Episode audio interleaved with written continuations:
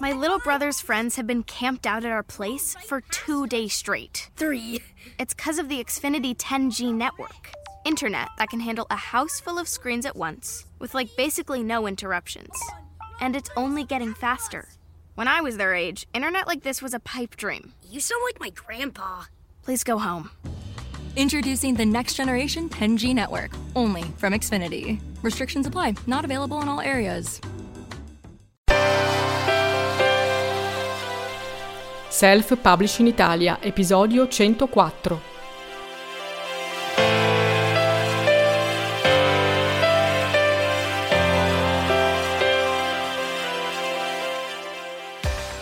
Il self-publishing è l'unica strada che ti permette di mantenere il controllo su tutta la filiera del tuo progetto editoriale, dalla scrittura alla revisione, dalla correzione di bozze all'impaginazione, dalla grafica di copertina alla pubblicazione, dalla distribuzione nei vari canali e nei vari formati alla promozione.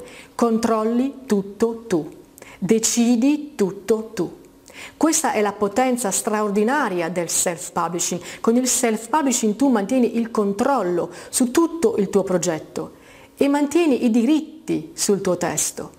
Questo è l'elemento aggiunto potentissimo. Tu non cedi i diritti sul tuo testo a nessuno, rimangono tutti tuoi e con essi rimangono tutti tuoi anche i guadagni.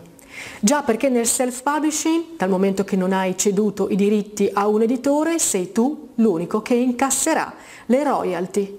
Sei tu l'unico a cui spetteranno per intero le commissioni d'autore che le varie piattaforme di pubblicazione ti renderanno. Con il self-publishing diventi quindi a tutti gli effetti editore di te stesso. È questo che devi pensare ed è in quest'ottica che devi entrare. Tu non sei soltanto uno scrittore, non sei più soltanto uno scrittore, tu sei editore di te stesso. Devi entrare in questa mentalità, devi fare quello che farebbe un editore. E cosa fa un editore? Un editore segue fondamentalmente tre grandi fasi. La prima fase seleziona un testo in cui crede e decide di investire in questo testo, quindi decide di curarlo, di prepararlo al meglio per farlo uscire sul mercato, perché ci crede, perché vede le potenzialità in questo testo. E così devi fare anche tu. Questa volta ovviamente a te non servirà fare ricerche perché il testo in cui credi ce l'hai già ed è il tuo, ma devi curarlo come farebbe un editore. Devi quindi preoccuparti di affidare il tuo testo a un editor professionista, di far fare poi delle correzioni di bozze a più strati, a più giri di bozze, come si suol dire, per avere un testo pulito, formalmente, stilisticamente corretto. Poi devi seguire anche le fasi di impaginazione, la grafica di copertina devi assicurarti che sia fatta in in modo professionale, così come il testo di quarta di copertina che sia steso da una persona che sa come si scrive una buona ed efficace quarta di copertina e avere quindi il tuo prodotto pronto per essere messo in vendita. La seconda fase è quindi quella della distribuzione. Un editore si preoccupa di diffondere i suoi prodotti dovunque può, proprio perché vuole raggiungere il pubblico più ampio possibile. Ed è la stessa cosa che devi fare tu. Ora che anche tu sei editore di te stesso, ti devi preoccupare di diffondere il tuo libro, di distribuire il tuo libro ovunque riesci e quindi dovresti sfruttare tutti i canali che hai a disposizione, sia le librerie in cui puoi pubblicare in modo diretto senza intermediari come Amazon, Kobo o iBooks, sia tutte le altre librerie nelle quali puoi arrivare con delle piattaforme di intermediazione. Il tuo scopo è far arrivare il tuo libro ad un pubblico più vasto possibile e questo obiettivo lo ottieni sfruttando tutti tutti gli strumenti che oggi la tecnologia ti mette a disposizione, tutti i canali che oggi sono aperti alla pubblicazione in self-publishing. Terza fase, Dopo aver curato il prodotto e averlo distribuito, un editore si deve preoccupare di promuovere il libro. Ora questo in realtà non avviene sempre, noi sappiamo molto bene quanti autori rimangano delusi proprio dalla mancanza di promozione dei loro editori tradizionali. Ma qui tu sei editore di te stesso, tu hai scelto la strada del self-publishing e quindi sei tu in controllo di tutto.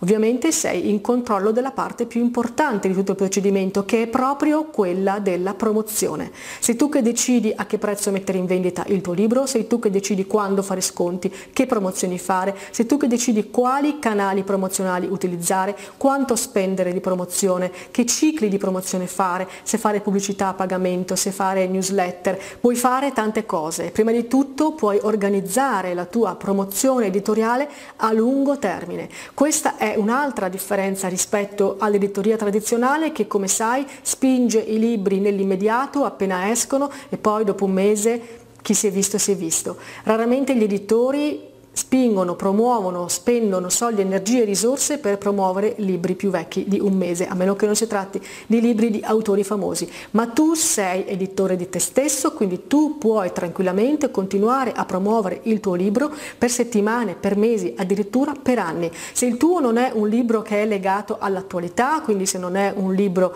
che scade nel tempo, puoi tranquillamente continuare a promuoverlo veramente per anni, in un lungo periodo. Dunque, se avevi ancora dubbi su quale strada intraprendere, spero che oggi tu non ne abbia più. Il self-publishing oggi è veramente l'unica strada che ti permette di mantenere il controllo totale su tutto il tuo progetto editoriale di mantenere i diritti sul tuo testo e quindi di poter fare ciò che vuoi del tuo testo, di diffonderlo dove vuoi, di fare tutte le strategie promozionali che vuoi, quando vuoi, di realizzare il tuo testo in vari formati perché sei tu e solo tu a decidere. Ti pare poco?